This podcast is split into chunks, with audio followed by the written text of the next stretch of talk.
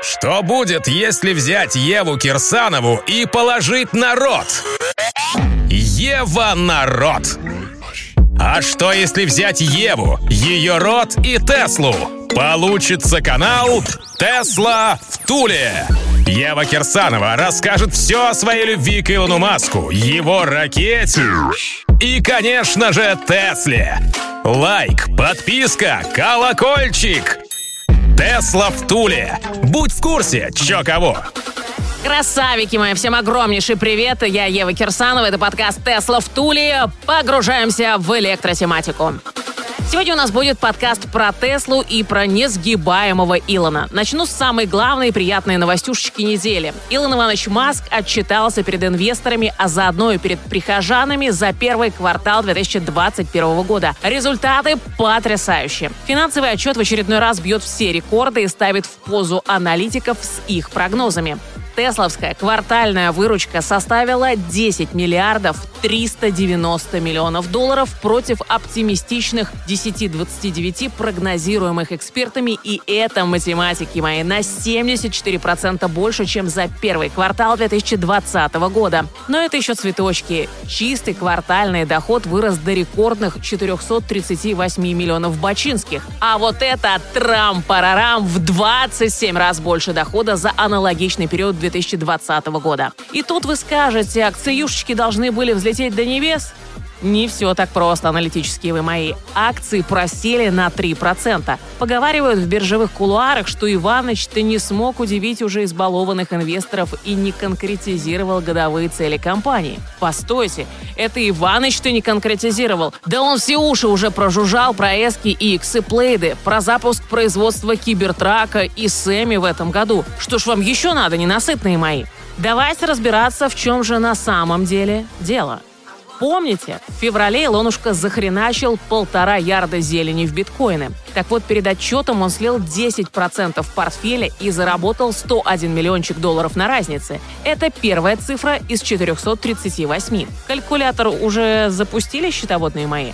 Дальше Иваныч начал бодяжить правительственными экологическими кредитами. Так как Тесла производит только электромобили, у них этих кредитов хоть попой жри, и Маск загоняет их по спекулятивной цене ДВСным компаниям, у кого в модельном ряду не хватает электричек. Ха! А у кого их хватает? За первый квартал этого года Иваныч умудрился впарить таких кредитов на 518 лямов.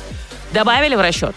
И что же получилось? 438 минус 101 минус 518. Итого минус 181 миллион долларов. То есть убыток 181 лям. Бинго! Вероятнее всего, это и есть причина.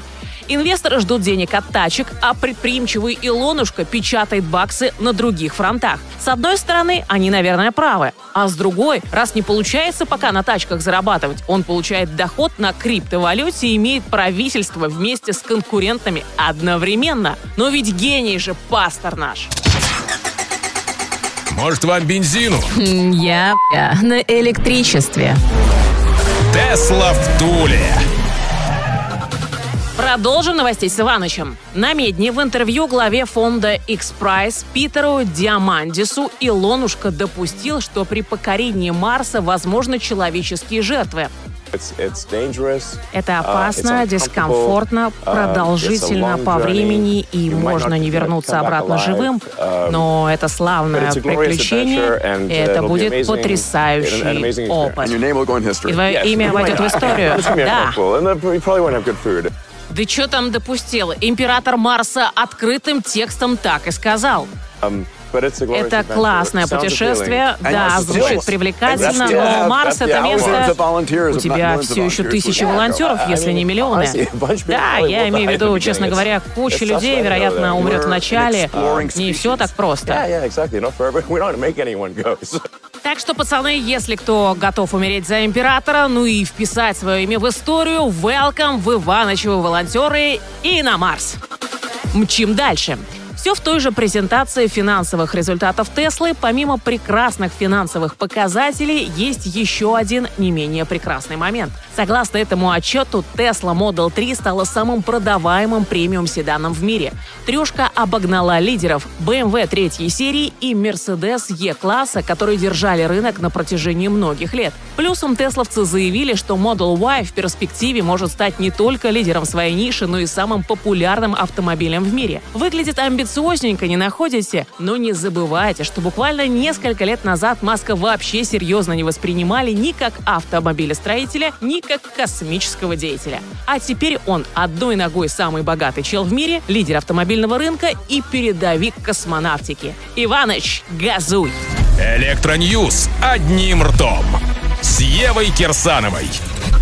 Тесла собрались перевести все свои суперчарджеры на альтернативную энергию. В прошедший 22 апреля День Земли чувак, управляющий сетью суперчарджеров Северной Атлантики, Джастин Лэндж, выложил в Твиттер интересную статистику с разными циферками, что с момента открытия в Теслы было залито 2,4 тераватта электроэнергии, что тачки на этом электричестве проехали 8,3 миллиарда миль без выбросов, что они сохранили 334 миллиона галлонов топлива, а это, котятки, полтора миллиарда литров бензина. Но вот самая крутая информация Джастина – это что тесловские суперчарджеры станут работать на возобновляемой энергии уже в 2021 году. А вот это, братья и сестры, действительно амбициозненько. На сегодня лишь часть станций получают энергию от солнца. Но вот как пацаны собрались перевести все чарджеры, да еще и за год, пока мне понять сложно. И как обычно, доверимся Иванычу. Пусть и не он сам, но пацан сказал, пацан сделает.